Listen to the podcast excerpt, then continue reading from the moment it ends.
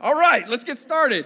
Okay, so last week, we had the great privilege to have um, Pastor Clark Clemens come out here, which is one of my mentors, many guys that are in my life, one of the mentors that really spoke into my life the moment I came into the children's ministry, in ministry, the generation side of thing. And uh, it's just amazing to have him uh, come out here.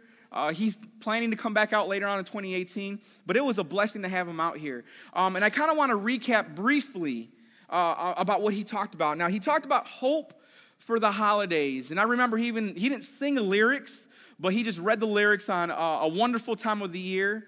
But he was realistic about certain things. Sometimes around this time, it's not so wonderful, right? And sometimes it is hard because maybe we lost a loved one or we're going through a heartbreak or or just something just that reminds you during this season that we went through. And so what he spoke on was just having hope for the holidays, ultimately having Christ as our hope, like an anchor. And he referenced to Hebrews chapter six, verse nineteen, and he had said this, we have this hope as an anchor for our soul, firm and secure. It enters the inner sanctuary behind the curtain.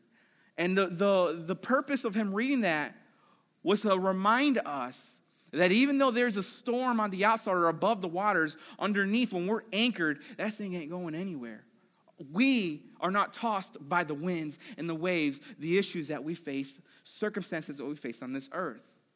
And so he said, even though we're walking through this, this uh, holiday season, this Christmas season, we can still find hope, even when it's a dark or stormy day. We can find hope in Christ and Christ alone. Let's pray. Father, I just thank you right now, Lord, for this opportunity to speak on your word, Father. Lord, I step aside. Holy Spirit, you take total control of my words, of my tongue, Father, that every word I speak comes from the heart and the throne of God. Lord, I pray right now that, that the words I speak will penetrate our hearts, our souls, Father, and it will minister us in many different ways. We thank you for your word.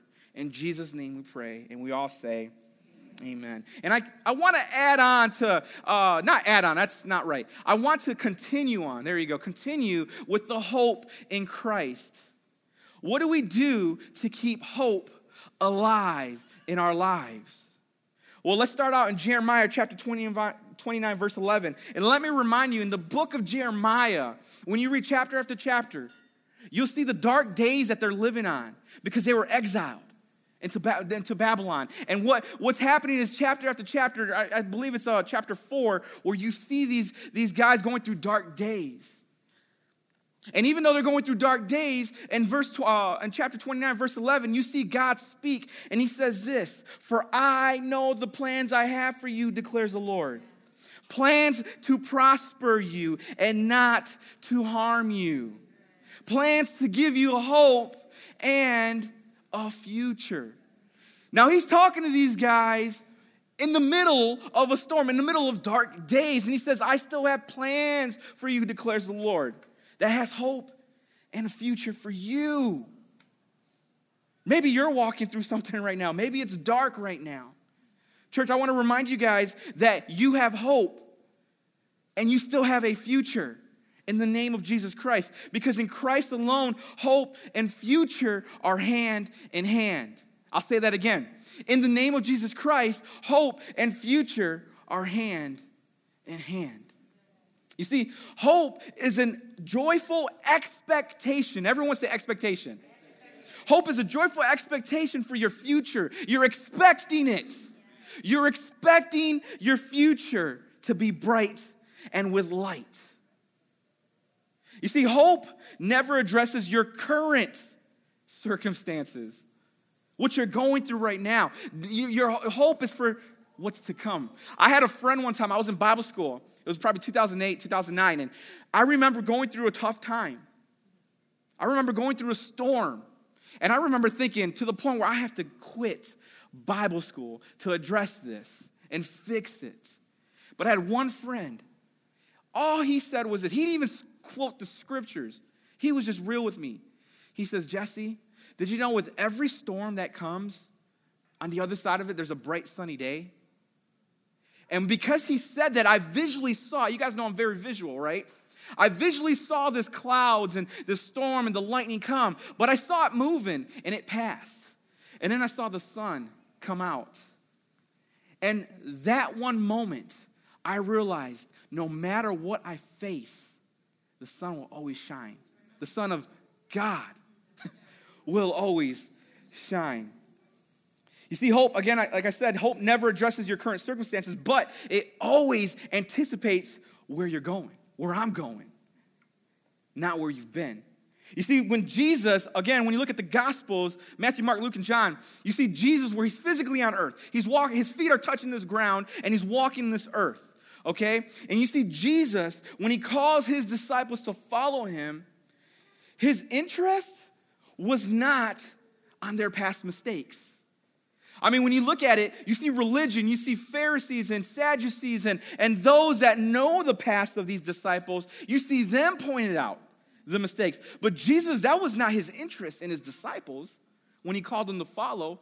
His interest was their redempting future. He knew what was coming. He kept looking forward, not behind their past mistakes. You see, when, when we are called to, to the family of God, when we are called by Christ and we say, yes, I need a Lord and Savior, sometimes we continue to look at our past mistakes and disqualify ourselves. But Christ has said, no, no, no, no, for my blood has covered a multitude of sin. Let's look forward. Let's move forward.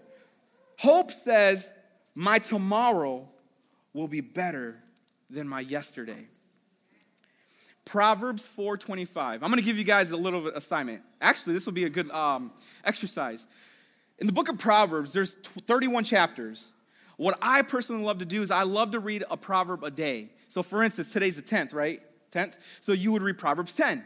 If it's the twenty-second, you read Proverbs twenty-second. And you continue that cycle because the book of Proverbs, okay? The book of Proverbs is the book of wisdom. Man, I've learned so much out of the book of Proverbs. I've seen the principles of God instilled in my life to stand up for righteousness, to not pursue riches and prosperity, but to pursue integrity. Yeah. And when you pursue integrity and righteousness, riches, honor, and prosperity chase you. So there's the book of Proverbs. I encourage you guys, look into it. Well, proverb a day is something that we want to do, okay? But in Proverbs chapter four, verse twenty-five, it says this: let your eyes look directly forward, okay? And your gaze be straight before you. How many of you guys have small kids? Make some noise. Oh, those are tired noises. You do have small kids, don't you? I didn't even want them. Ooh, I'm like, oh, I'm drained. But I have I have four children, and um, I believe it was around two thousand nine, ten is when we started kind of getting into the D V D collection, the VeggieTales, the the the, the Pixar, so all that stuff, right?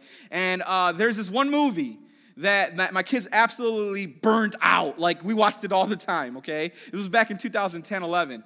And uh, you guys know what I'm talking about when I say The Incredibles? Yeah? Yeah, yeah. We watched this movie, The Incredibles, a bunch of times, just a bunch of superheroes. And, you know, to me, it's just like, everyone's a superhero, no one's a superhero type of deal. It's like, okay. Well, anyways, I'm not talking about the, the, the movie itself, but there is this one scene, okay, where all these superheroes go into hiding. And one by one, they're t- being taken out by a villain. Now, there's this one superhero. His name is Gazerbeam. Everyone say Gazerbeam. Gazerbeam. And his super ability is to just gaze at something and, like, this beam comes out and, like, it burns it or makes it blow up. I, I don't know. But his, his vision, his what he gazes on is exactly what burns or, or comes down. And this one scene, you see the superhero come up and he sees the ruins, I want to say the ruins, the skeleton bones of this guy because he was taken out. And he looks at his gaze because he's, the gazer beam's focused on something. And he looks, and as he comes, you see this puzzling thing come together. And the moment he's in gazer beam's vision, he sees a message. I don't remember the message. But what I'm saying is this. I don't know why I went to that, that, that, that movie. But what I am saying is this. When you gaze your eyes on something, God, when you gaze your eyes, not on something, on Christ, when you gaze your eyes forward, watch the mysteries, the revelations, the new insights of God. Watch him write it before you.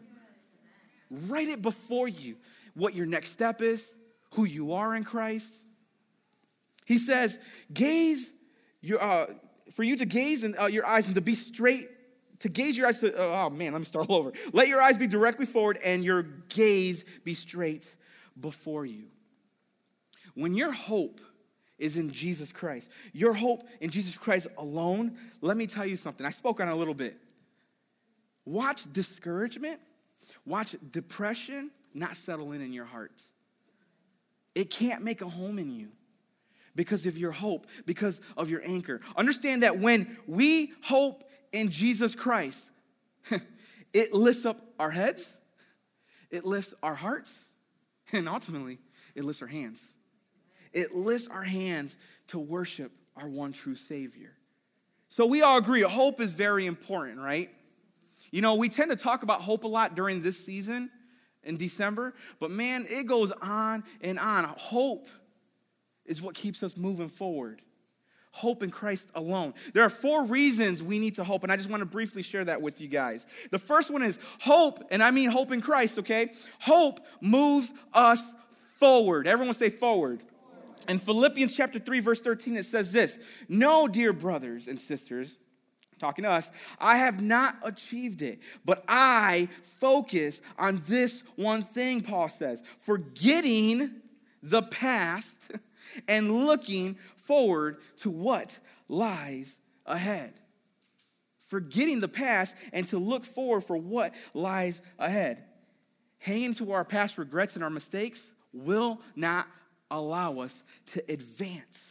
You know, this morning when I was driving, like most of you guys were, um, I'm in my driveway, and for me to get out to come to church, I had to back up. Now, for a brief moment, I have to look at my rearview mirror, okay, as I'm pulling backwards out of my, my house. The reason why I look at my mirror is because, first of all, I want to make sure nothing's in the way, because my past mistakes, you know how many times I hit the trash can? I'm being honest with you guys. I'm being, I, I would back up, and I knock that thing over. I'm like, ah! You ever scream in the car and no one's around? Yeah. And I would, you said yeah? I would back up, and I remember one time backing up, and I hit, I hit the trash can, and it was, it was overflowing. Yeah, you guys already know what the picture, what it looks like. Who's ever done that? Yeah, Steve, you have, right? When it overflows and it tips over, then what happens? And then the bag rips. Let me remind you, I've been changing diapers for almost ten years now. So there are diapers in that thing. And I'm like, man, I'm going to be late for work, you know, this whole deal. And so I go outside, and I'm just cleaning it up. So one of the reasons why I back up, the first thing I honestly look for, because I've ran into that so many times, is I look for a trash can. I'm just making sure. Even if it's not trash day, I'm just going to check if there's a trash can back there.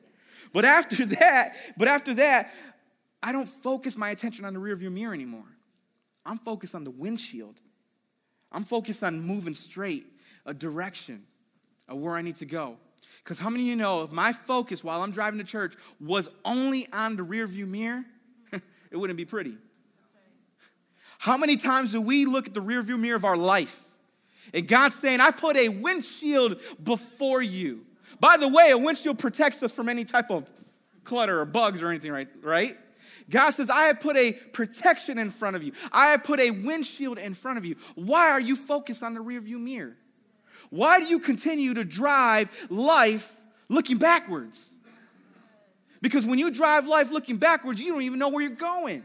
And then you cry to me saying, where, where am I, God? Why am I going through this? And God says, you didn't gaze your eyes straight ahead. You didn't look forward like I told you to. When you think about gazing your eyes forward, when you think about uh, looking what lies ahead, like Paul says, you see the provision, you see the promises, you see the direction, you see the purpose of why you're here on earth. If Jesus would have looked at the rearview mirror of all his disciples' lives, I'm pretty sure it would have been a different outcome. But he didn't. He knew there was direction to go forward. Forward, everyone say forward. Forward. Forward finishes the race. Forward finishes the race. Number two, hope, again, hope in Jesus Christ. Hope energizes the present. Understand that it's worth living today because the eternal tomorrow is so much more brighter. It is so much more brighter. Did you know that the opposite of living for today is worrying about tomorrow or dwelling on yesterday? Do you know that? When you worry about what's coming tomorrow or when you dwell about what happened yesterday, you're doing the opposite of living for today. And the reason why I bring that up is because God's focus is for today. Because the Bible says today, everyone say today. Today, today is the day that the Lord has made. Yes. I will rejoice and be glad in it. He says today. Don't worry about tomorrow. Let go of yesterday. Today. Philippians. I like, you know what? Paul talks to the, the, the church of Philippi, but in Philippians chapter three, same chapter, a little bit more ahead, in verse twenty and twenty-one, I'm gonna, I want to read this through the Message translation because I love how the Message really draws it out, and I pray that, that this will be drawn out to you guys as well. But in Philippians chapter three, verse twenty and twenty-one, it says this, but there's a far more to life for us. We're, we're citizens of high heaven. You guys catch that? I'll say that again. But there is far more to life for us. We are citizens of high heaven. We're waiting the arrival of the Savior, the Master, Jesus Christ, who will transform our earthly bodies into glorious bodies like his own. He'll make us beautiful and whole. Let's camp out there for a second. Everyone say whole. Did you know the moment you come to Christ, he has made you beautiful and whole? I'm not talking from an outward perspective. I'm not even talking from an earthly perspective. I'm talking how God made you. When he, when you come to Christ, he has made you brand new. He has made you whole. Wholeness is now a part of you. And if you don't believe that, let me clarify something for you. Wholeness has nothing to do with your effort. Wholeness is saying, Lord, I receive you.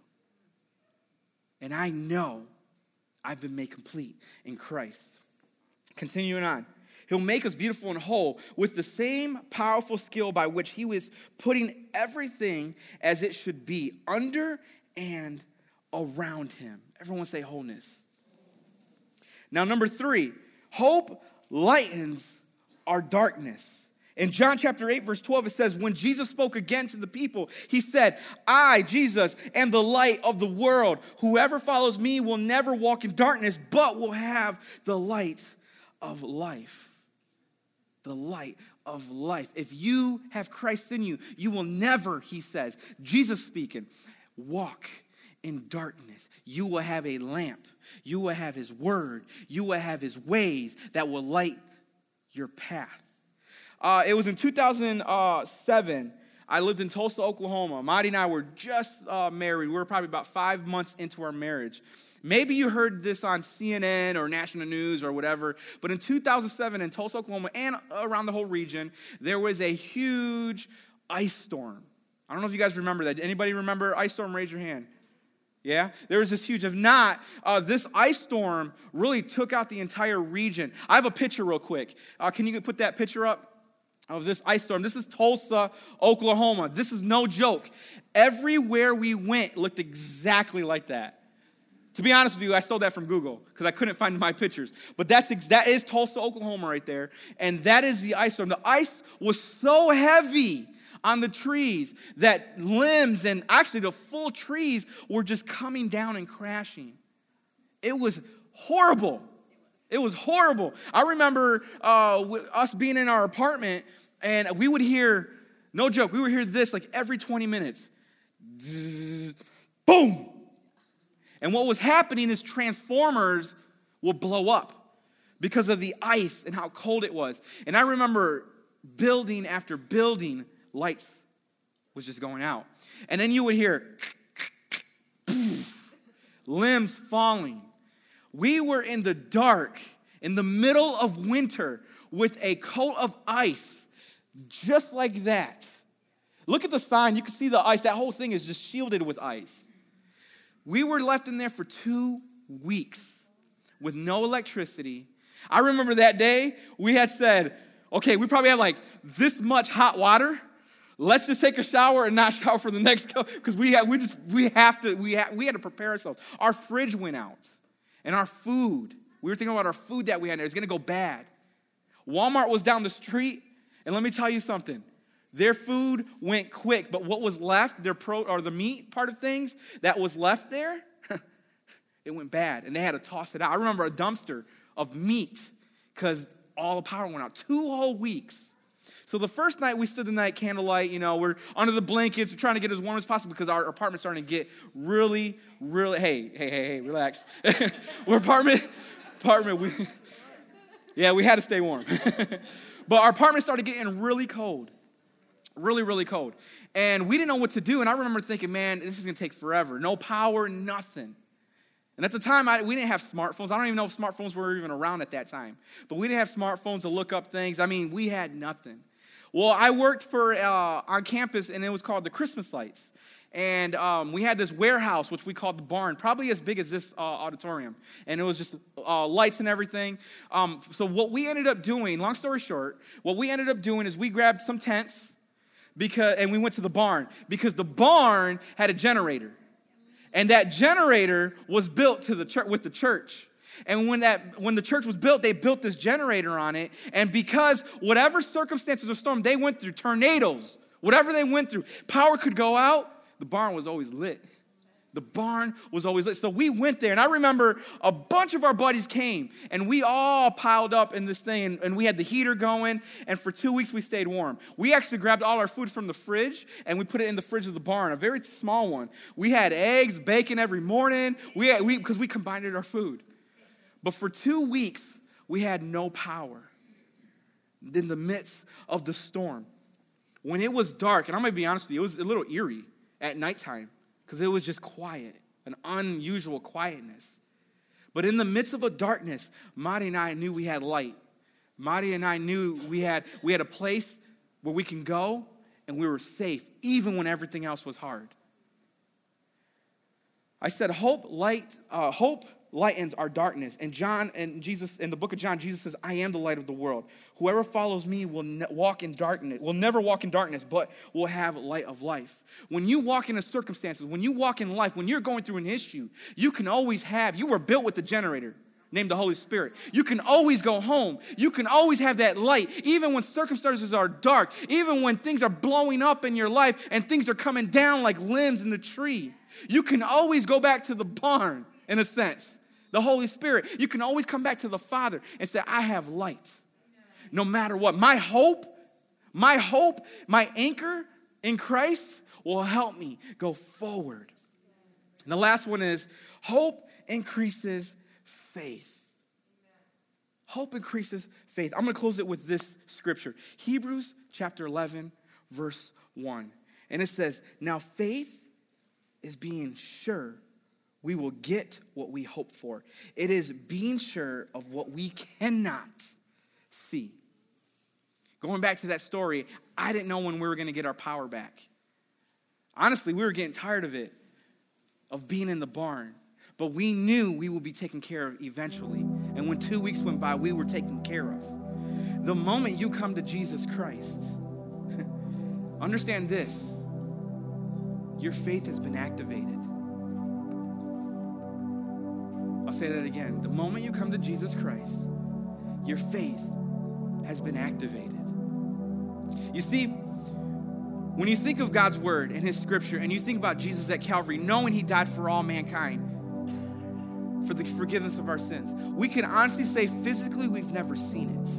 But my faith believes and stands on his word. Your faith has been activated. And when you continue that journey, hope, moving forward, gazing your eyes on Christ, it increases your faith. Now, faith is being sure we will get what we hope for. Everyone say eternal life. Church, I just want to encourage you. If you feel like it is hopeless right now, you don't know where you're going, it is dark, don't forget to turn to the Word of God. Because the Word is your flashlight. The Word will show you your direction and the way. with the help of the Holy Spirit. You know, so many times we can allow the circumstance to toss us left and right. The current's too strong and it's just pulling me. But God says, I've given you the, the, the weapons and, and the, the words to speak to go against this current. I created you to swim against it. And when you swim, like Nemo says, just keep swimming, just keep swimming. But when you swim up that current, watch energy come to you because of hope. Watch you live for today because of hope. Hope in our Lord and our Savior. Let's pray. Father, I thank you right now for an opportunity that we were able just to share your word, Father. Lord, I pray for every single one of us right now, including myself, Father. Holy Spirit, minister to our hearts. Speak to us right now. Is there something in our area, Father God, that's still dark, that we don't want to let go? Holy Spirit, convict us right now so we can release it to you. Father, thank you so much for speaking. I'm going to give you two invites. I want to hand out two invites. The first one is, maybe you know Christ, you've, you've, you know the church life, you've grown up in it, but you've kind of stepped away from Christ. And you've realized, man, I have not been looking at hope. I have not even been communicating with my Heavenly Father. Well, Daddy's calling you back home. You understand that your life might be getting dark, but God says, I have light for you. And he just wants you to come back home. If you know that is you,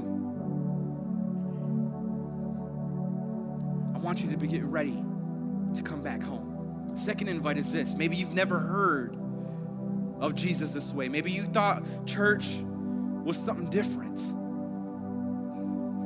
But understand that he's created you to be the church. And all he really wants is your heart, a relationship with you. And this is the first time you're coming home to be a part of this family because you want to be a part of this family.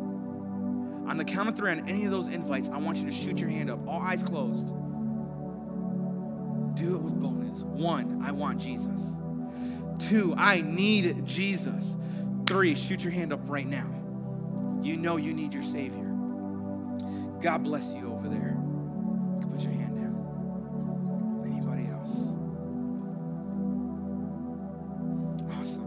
Well, church, we're going to do this as a family.